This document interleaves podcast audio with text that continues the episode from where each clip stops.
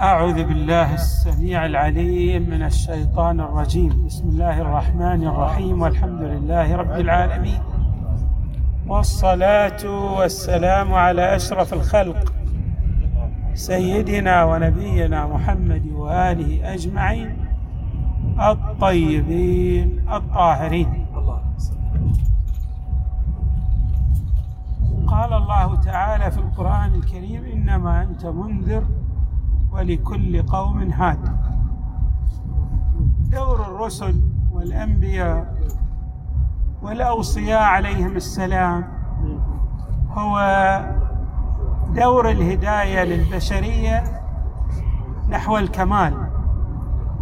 وإمامنا الجواد عليه السلام هو مجسد لهذا الدور ولذا ورد عنه الكثير من الحكم التي دعا الناس كافة وأتباع أهل البيت على نحو خاص إلى فهم هذه الحكم لأنها تشكل نبراسا لاضاءه درب من أراد الله تبارك وتعالى والدار الآخرة.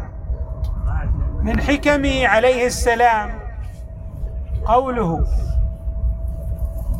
الثقة بالله ثمن لكل غال وسلم إلى كل عالم. الإنسان إذا وثق بالله تبارك وتعالى في الحقيقة اكتسب ثمنا كبيرا. لا يمكن أن نقدر هذا الثمن بالأرقام. ولهذا يعبر عنه الإمام عليه السلام بأنك تستطيع من خلال الثقة بالله أن تصل إلى كل غال كل شيء غال تستطيع أن تصل إليه من خلال ثقتك بالله تبارك وتعالى. وحتى يتضح لنا المعنى المراد من الثقة بالله نستطيع أن نقول إن الثقة بالله تساوي الاطمئنان تساوي ما نعبر عنه في عصرنا الراهن أنك لو كان لديك صديق حميم في صداقته وتعلم أنك لو طلبت منه شيء لن يردك في طلبك. لوثاقة عرى الصداقه بينك وبينه. فأنت في هذا الحال تثق تمام الثقة بأن هذا الصديق سيلبي لك ما تريد. فإذا ثقتك بتلبية الطلب من لدن صديقك تدعوك إلى حالة من الإطمئنان.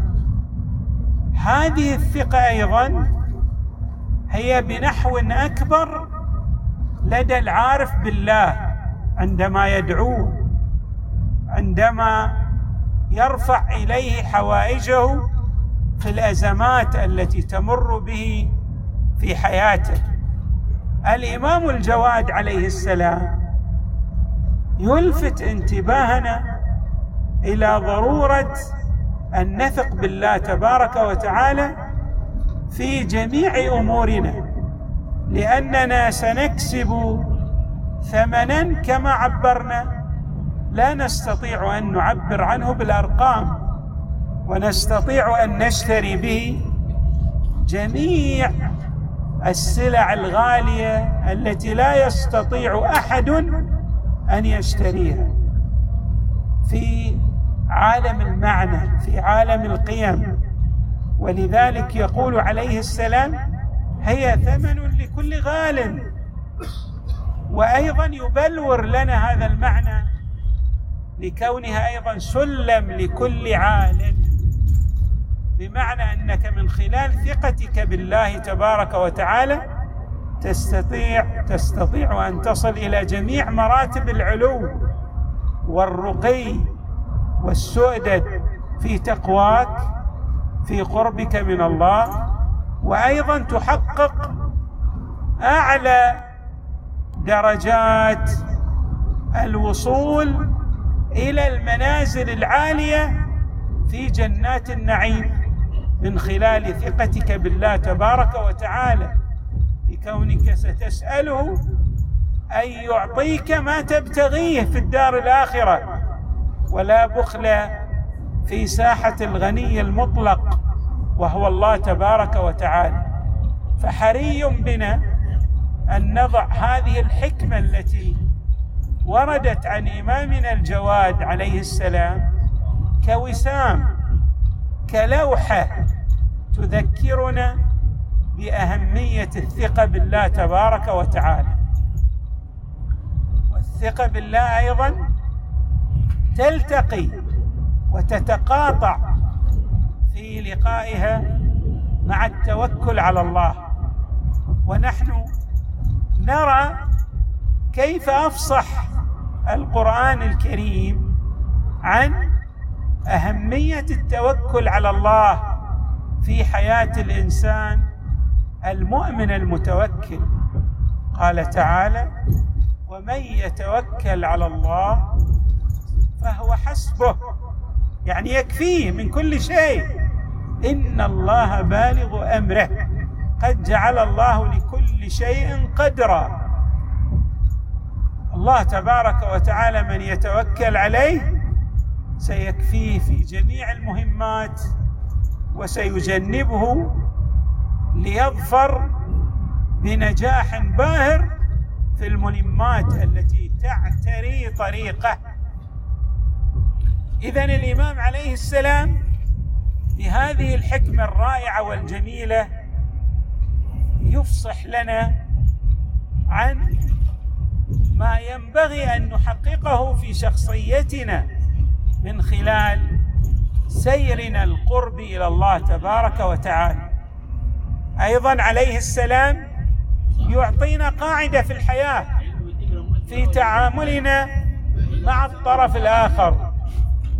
ألا وهي أن نركز على رضا الله. ولا يهمنا سخط الساخطون علينا لأن هذه الدنيا ستنقضي متصرمة. فإذا أرضينا الله تبارك وتعالى ولو سخط الآخرون فلا يضرنا ذلك ولا يضيرنا. بينما لو أسخطنا الله برضا الآخرين فهذا سيجعلنا في محل غضب ونقمه من عند الله تبارك وتعالى. يقول إمامنا الجواد في هذا الشأن لا يضرك سخط من رضاه الجور الظلم. لا يضرك هذا الظالم. إذا أرضيت الله تبارك وتعالى في الموقف الذي تقفه بين يديه في الدنيا والآخرة. وللإمام عليه السلام حكم كثيرة ومتعددة. كما عبرنا عن هذه الحكم بأنها نبراس ومصباح يضيء لنا الطرق المتعددة في حياتنا. الإنسان يتعرض إلى أزمات في هذه الحياة ويحتاج أن يتعلم الكيفية المثلى للخروج من تلكم الأزمات. ولا يستطيع أن يتعرف على الحكم التي تجعله يستطيع أن يخرج منها ظافرا إلا من خلال الأخذ بما جاء به الأنبياء والرسل والأئمة من أهل البيت. ولهذا جاء في الزيارة الجامعة كلامكم نور وأمركم رشد ووصيتكم التقوى. وفعلكم الخير. إن ذكر الخير كنتم أوله وأصله وفرعه ومعدنه ومأواه ومنتهاه. نسأل الله تعالى أن يجعلنا مع إمامنا الجواد عليه السلام في الدنيا والآخرة. وصلى الله وسلم وزاد وبارك على سيدنا ونبينا محمد وآله أجمعين الطيبين الطاهرين.